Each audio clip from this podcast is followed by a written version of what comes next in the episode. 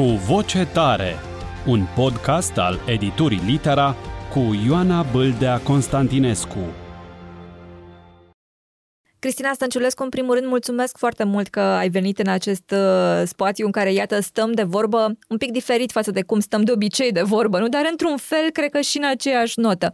Și o să încep cu un lucru care ție îți place, pe care l-am spus eu într-o conversație anterioară la un moment dat. Ți-am spus că ești un hibrid profesional, pentru că mi se pare că asta ești. Ești o fuziune între jurnalist, om de comunicare, influencer, faci parte din a cincea putere, acum ești și pe TikTok. Cum te descurci cu toate rolurile astea? Uh, nu-mi dau seama, nu mai am timp uh, să mă să gândesc gândești, cum nu? mă descurc, pur și simplu le fac. Hibridul profesional cred că este prezentul și viitorul de acum încolo. Trebuie să te pricepi la toate, altfel uh, probabil că nu, nu vei putea evolua. Și de ce îți place expresia asta? De hibrid profesional? Da. Îmi place pentru că îmi dă o libertate. Uh, Sunt un om care se plictisește foarte mult și foarte, uh, nu foarte mult, foarte repede. Uh, Nu mă plictisesc aproape deloc, dar mă plictisesc uh, repede de o anumită rutină sau de o anumită activitate pe care o fac uh, așa uh, des și uh, cumva fără să mă mai implic. Și atunci, faptul că există mai multe drumuri pe care pot să merg, uh, pentru mine înseamnă libertate. Sunt un călător și sunt deci un călător și profesional. Foarte frumos spus. Uite, ești al doilea jurnalist uh, care spune lucrul ăsta la acest microfon. Mă plictisesc repede. Crezi că are legătură cu background-ul ăsta profesional? Nu, cred că are legătură cu un fel de agitație interioară, așa cu care s-a născut generația asta uh, a ceaușeilor. Uh, pentru că suntem oameni care, din punct de vedere generațional, așa, din câte am mai citit sau am mai vorbit cu diversi, uh, suntem o generație care nu știe să se relaxeze. Uh, N-am știut niciodată. De altfel, nici eu nu știu să mă relaxez. Pentru mine, relaxarea înseamnă să fac ceva care să, să mă încânte. Uh, Uite, mi-aduc aminte că am fost odată la un spa și m-am enervat cumplit uh, pentru că am fost împachetată într-un fân care mi intra într-o ureche, nu, mi s-a pus o muzică de relaxare și am cerut știri. Uh, nu, na, nu, nu eram uh, nu eram clientul potrivit pentru așa ceva. Nu mă pot relaxa. Pentru mine mișcarea înseamnă relaxare. Și ce crezi că înseamnă asta? Mișcarea continuă, faptul că, într-adevăr, cred că suntem foarte mulți cei care așa digerăm lumea, ceea ce mm-hmm. ni se întâmplă, nu? În momentul în care stai, ai senzația că tu stai și lumea în continuare se mișcă, se mișcă și tu trebuie să fii în permanență cablat cumva la rotițele ei. Da, probabil că asta ar putea să fie o explicație și probabil că avem nevoie de, uh, de a înghiți multe informații, de a afla lucruri, de a... uh, Avem o minte neliniștită, de Hmm. fapt, cred. Care este lucrul pe care îl faci la ora actuală, de care te plictisești cel mai greu? Care e provocarea acestui moment în viața ta?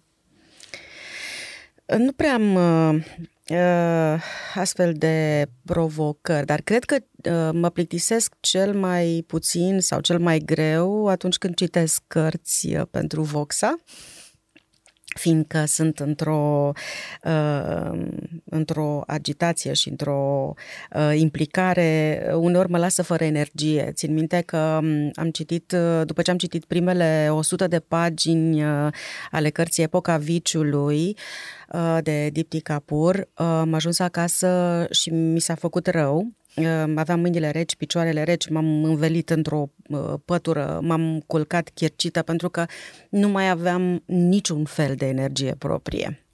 Uh, Și asta uh, pentru mine este o provocare extraordinară să citesc uh, cărți. Da, ca să spunem așa puțin din culise, eu mă întâlnesc des cu tine după momentele astea de, de lectură. Fac parte dintre cei care abia așteaptă interviul tău cu Dipti Kapoor. Cred că o să fie o experiență foarte, foarte interesantă și provocatoare și pentru tine, dar și pentru noi, cei care vom consuma produsul ăsta mediatic.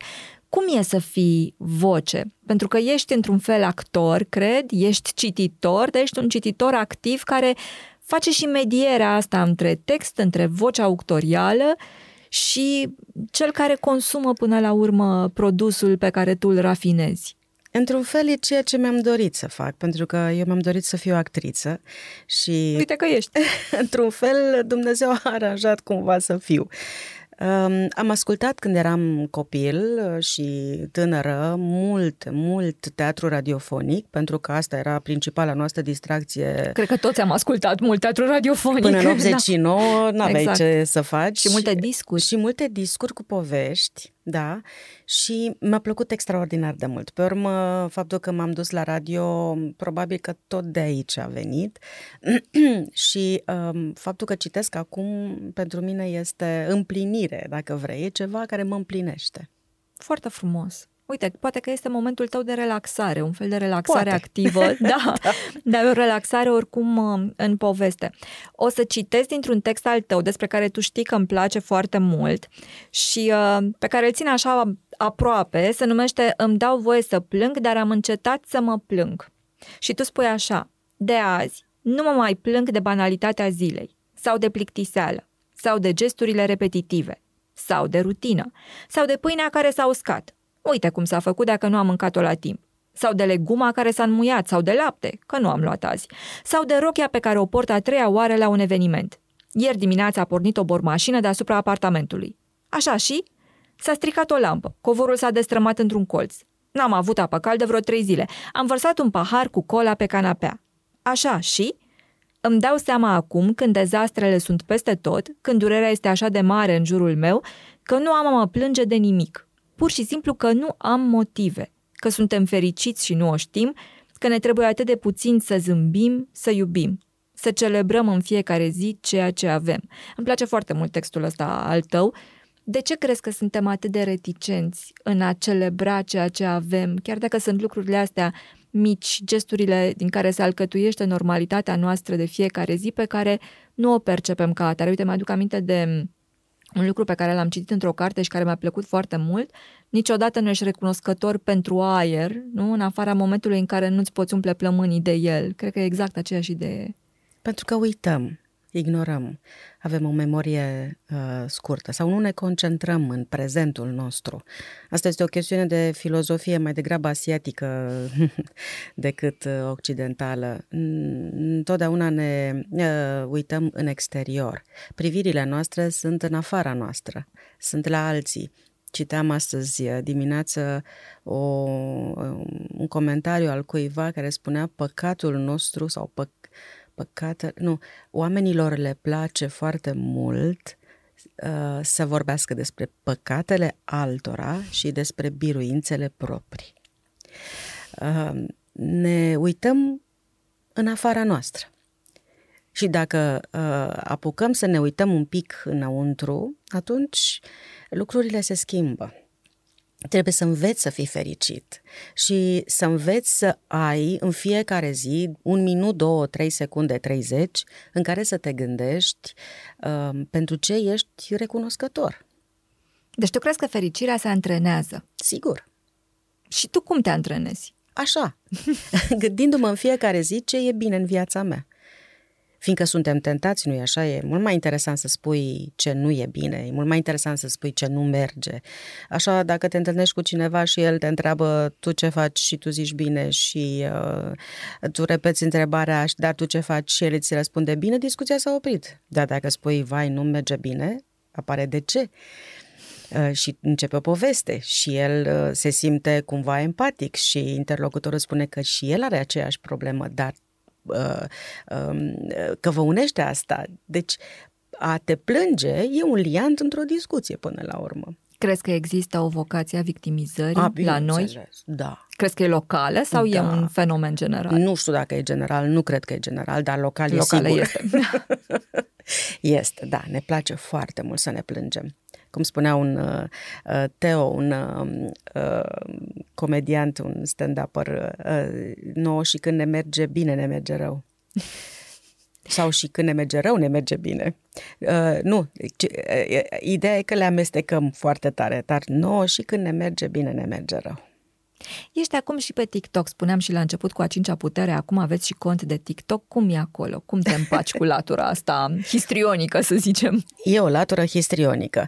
Uh, nu cred că sunt foarte naturală și nici autentic așa. În, în, nu, nu, nu m-am uh, relaxat, uh, dar um, știi cum e, trebuie să fii și acolo uh, să-ți construiești o comunitate. Comunitățile astea sunt mici, sunt divizate, sunt împărțite. Nu mai există o comunitate mare care se uită la tine sau care te citește sau care te aude.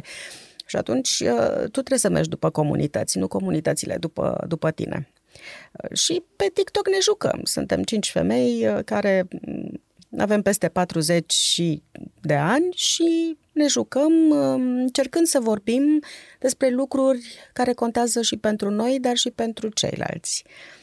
Mi se pare foarte frumos, cumva și foarte important, faptul că vă duceți spre toate generațiile tu ai și un nume care mie mi-a sunat foarte bine și știe asta, perennials, nu? Așa spui generațiilor pe care cumva le-ai coagulat în jurul tău pentru că ai o comunitate mare și puternică. Tu care crezi că este punctul tău foarte, ce anume îi ține pe oamenii aceștia lângă tine? Habar n-am. Cred că faptul că nu vorbesc numai despre problemele mele sau nu vorbesc despre problemele mele decât în măsura în care cred că ele sunt și ale altora. Um, asta e o chestie de la radio și tu știi bine. Nu poți vorbi despre tine decât în măsura în care ceea ce spui rezonează în sufletele celor care te aud. Uh, și cred că asta ar putea să fie, știu eu, o explicație și faptul că iubesc oamenii foarte mult. Sunt un people person. Chiar îmi plac oamenii, mă inspiră oamenii, învăț de la ei foarte mult. E o legătură cu care m-am născut, nu n-am exersat. Pe asta n-am exersat-o. Uite, o să spun care este părerea mea, pentru că eu fac parte din comunitatea asta și te urmăresc și mi se pare că ești unul dintre cei mai Mm, lipsiți de senzaționalism, să spunem așa, influencerii. Vorbești despre cărți, vorbești despre muzică, vorbești despre probleme foarte serioase care apar în educație, care apar în sănătate, care Litisitor. apar... Mm, mi se pare că sunt lucruri cu foarte mult sens pe care le dai fără cuvinte pompoase, realmente la prima mână. Omul empatizează într-adevăr cu faptul că faci parte dintre cei afectați de lucrurile astea, dacă le trăiești la rândul tău și le dai așa cum ți se întâmplă. Nu cred că ți pui viața um, ca la tarabă cumva, fiecare să servească de acolo cu ce vrea, îți păstrezi intimitatea, dar în același timp mi se pare că ți-ai construit un cuvânt de spus uh, asumat, uh, în care crezi uh, și pe care îl susții. Nu tragi oamenii de mâne că nu ți neapărat să-i ai lângă tine, dar ei vin acolo atunci când, exact cum ai spus, rezonează cu ceea ce ai spus. E greu, să menții o asemenea identitate? Te întreb pentru că dacă ne uităm în jur, în general la oamenii care au succes în online, foarte mulți dintre ei mizează exact pe contrariul.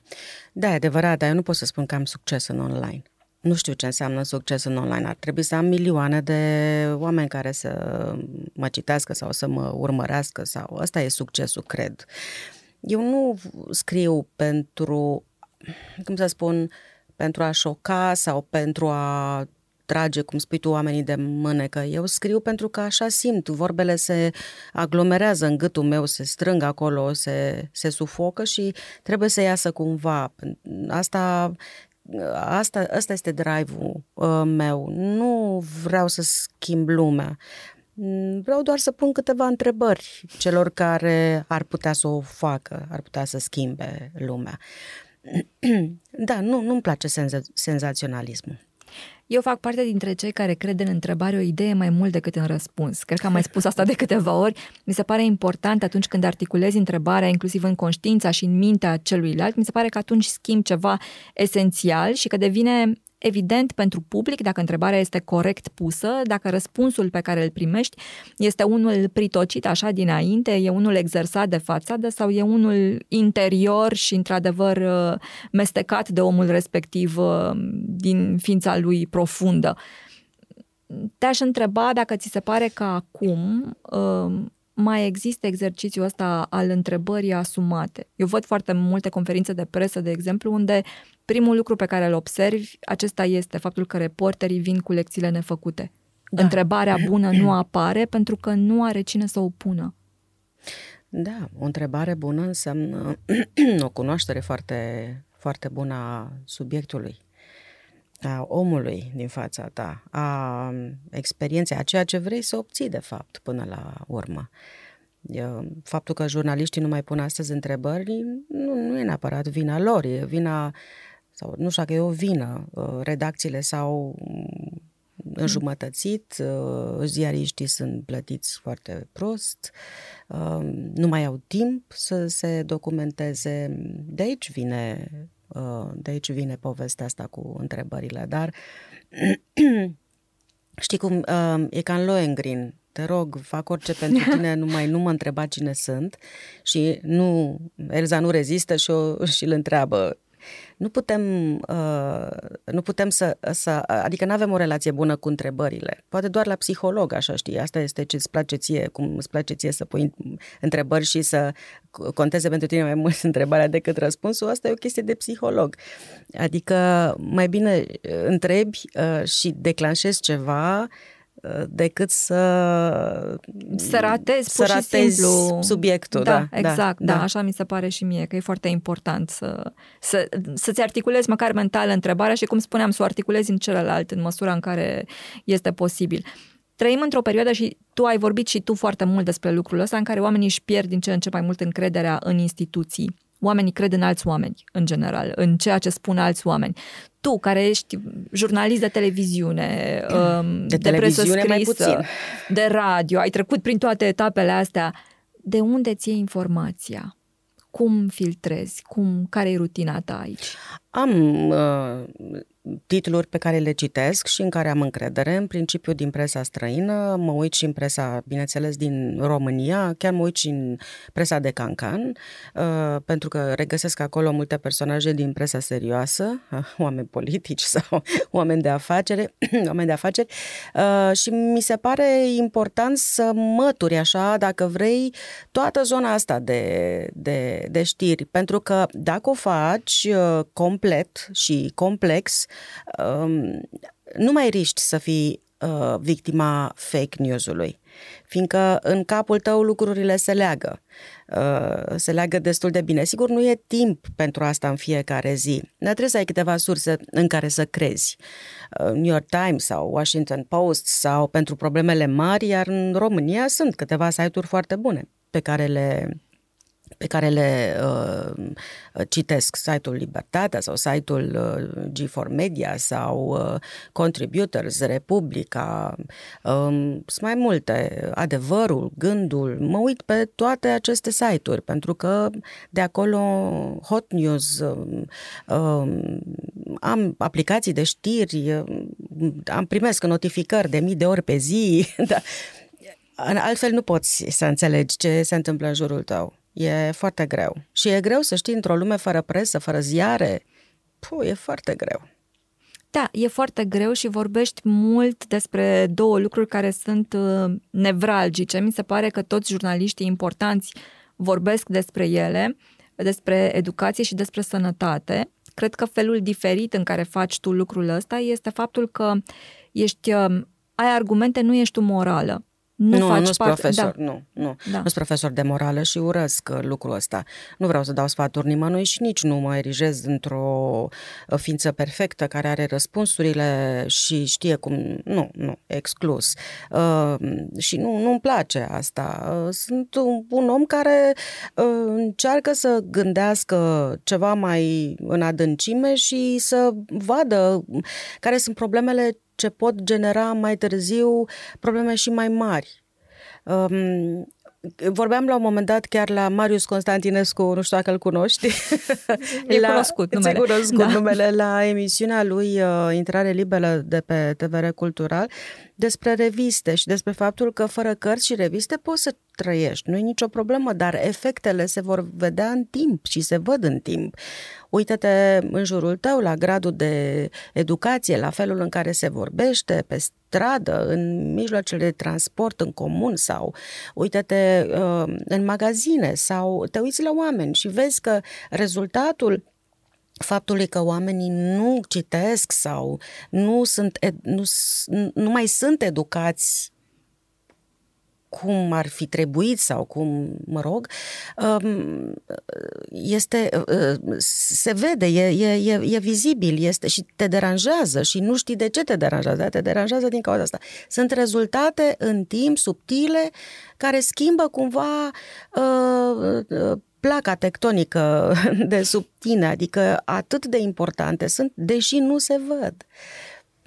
Da? Este ca ăla care nu știe ce e butonul nuclear și apasă pentru că e roșu.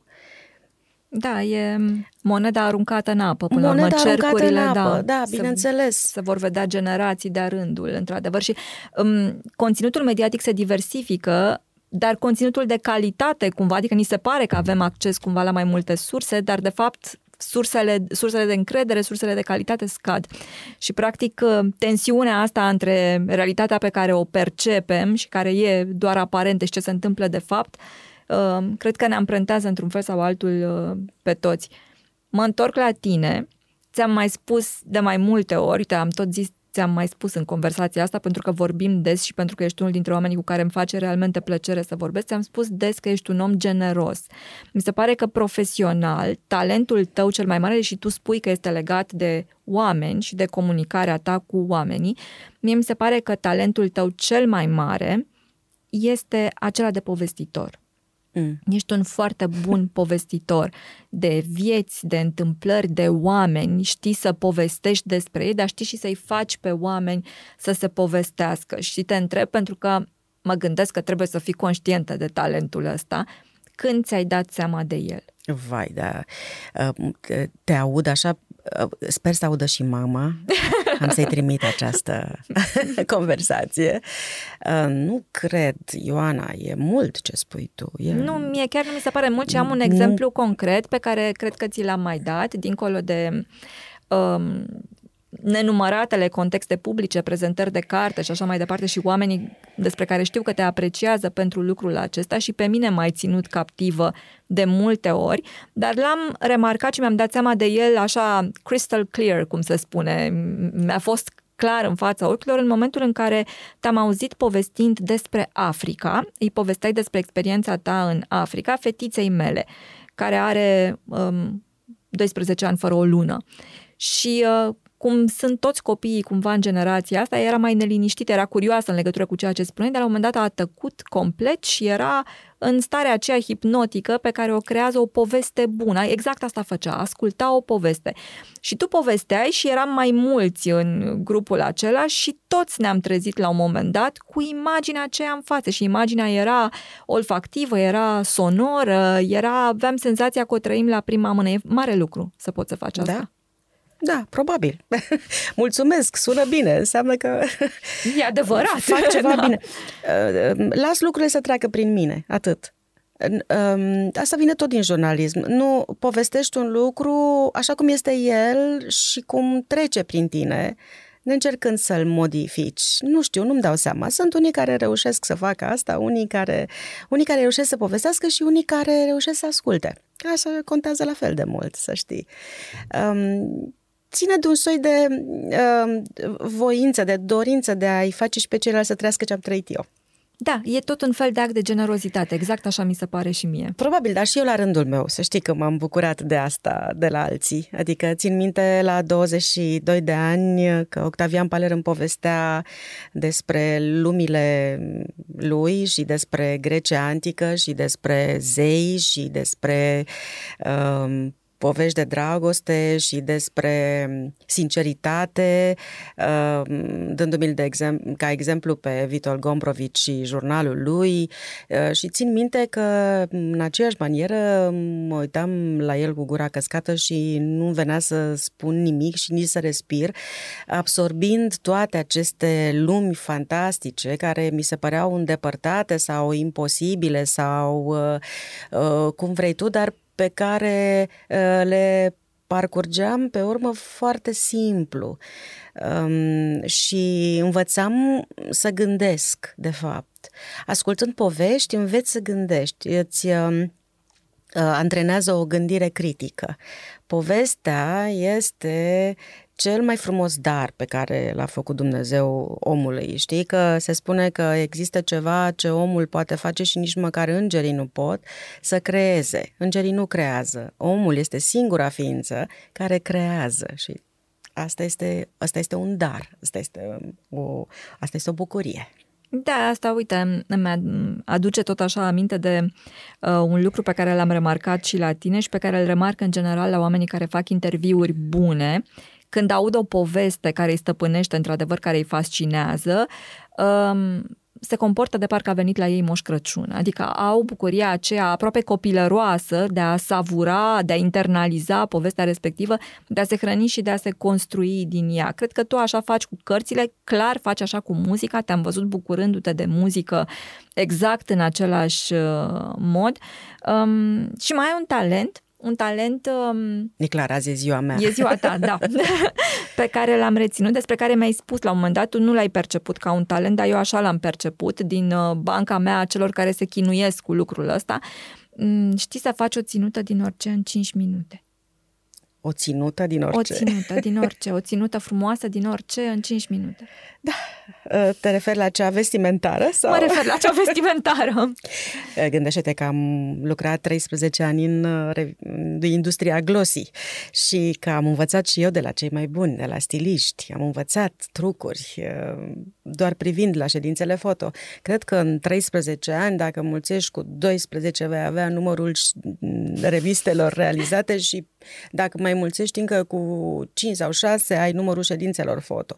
Așa încât uh, și la fiecare, dacă mai mulțești cu 10, ai numărul orelor pe care le-am petrecut făcând asta, nu eu, ci alături de stiliști care acum sunt la revista El și care știau să mm, combine lucrurile într-o asemenea viteză, manieră, încât ieșea ceva extraordinar. Care e lucrul cel mai important pe care l-ai învățat atunci poate inconștient, și care îți servește acum, pentru că e vorba de același lucru, de comunicare, de manipulare de imagine, nu? De a crea stare și senzație publicului. Eu nu mă îmbrac atât de nu sunt uh, un, un icon, un fashion icon. Uh, sunt un om care reușește să se, uh, să se uh, descurce vestimentar în orice dress code uh, uh, ar funcționa sau ar, uh, l-ar avea de, de realizat. Um, am învățat că nu trebuie să ai foarte multe haine.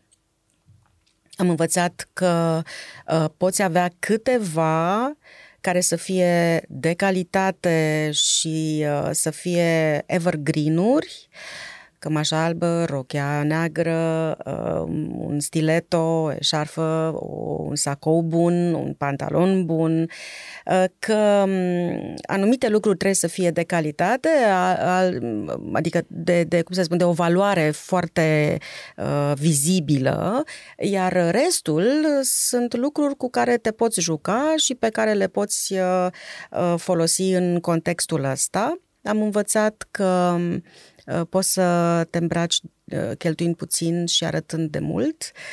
Uh, am învățat că atunci când nu știi cu ce să te îmbraci, poți oricând să apelezi la o roche neagră um, și am învățat că părul trebuie să fie îngrijit, cât se poate de bine aranjat, spălat și fața luminoasă și uh, uh, zâmbetul mereu uh, pe ea ce nu-ți place la viața ta online? Faptul că trebuie să fac în fiecare zi ceva și eu nu fac. Chiar glumesc, am un, uh, un blogger pe care îl urmăresc, Mihai Vasilescu, și uh, care știu că lucrează în fiecare dimineață, se trezește la ora șapte și scrie. Pentru, Toată admirația mea. Pentru mine este, da, da, admirația mea și am, am dorit și eu să fiu ca el, numai că nu reușesc și uh, l-am sunat într-o zi și l-am întrebat, cum faci lucrul ăsta? Că nu tot timpul. Și mi-a zis, ieși pe stradă și ai să vezi și ai să te prinzi despre ce vrei să scrii. Și mi-a adus aminte de un uh, uh ziarist uh, uh, care pe vremuri, nu, nu, nu mai rețin acum uh, cum îl chema, dar care mi-a spus, dragă mea, poți să faci un subiect din orice, poți să citești și biletul de tramvai, din el vei lua trei informații care nu o să-ți convină sau care, sau care ar putea să creeze o poveste. E adevărat. Um, dar uite că nu reușesc. Dar dacă s-ar inventa acea 25-a oră prin magie, ce ai face cu ea? Aș dormi. Foarte bun răspuns, într-adevăr. Cristina, și o ultimă întrebare. Despre ce crezi că ar trebui să vorbim mai mult cu voce tare? Despre educație. Despre educație. Nesfârșit de mult, um, cu toată lumea implicată, despre educație, educație, educație, educație. Mulțumesc foarte mult! Și eu! Sunt Ioana Buldea Constantinescu, mulțumesc că ați fost împreună cu noi și vă invit să ne fiți alături și pentru episodul următor, pentru că noi așa, poveștile bune nu se termină niciodată.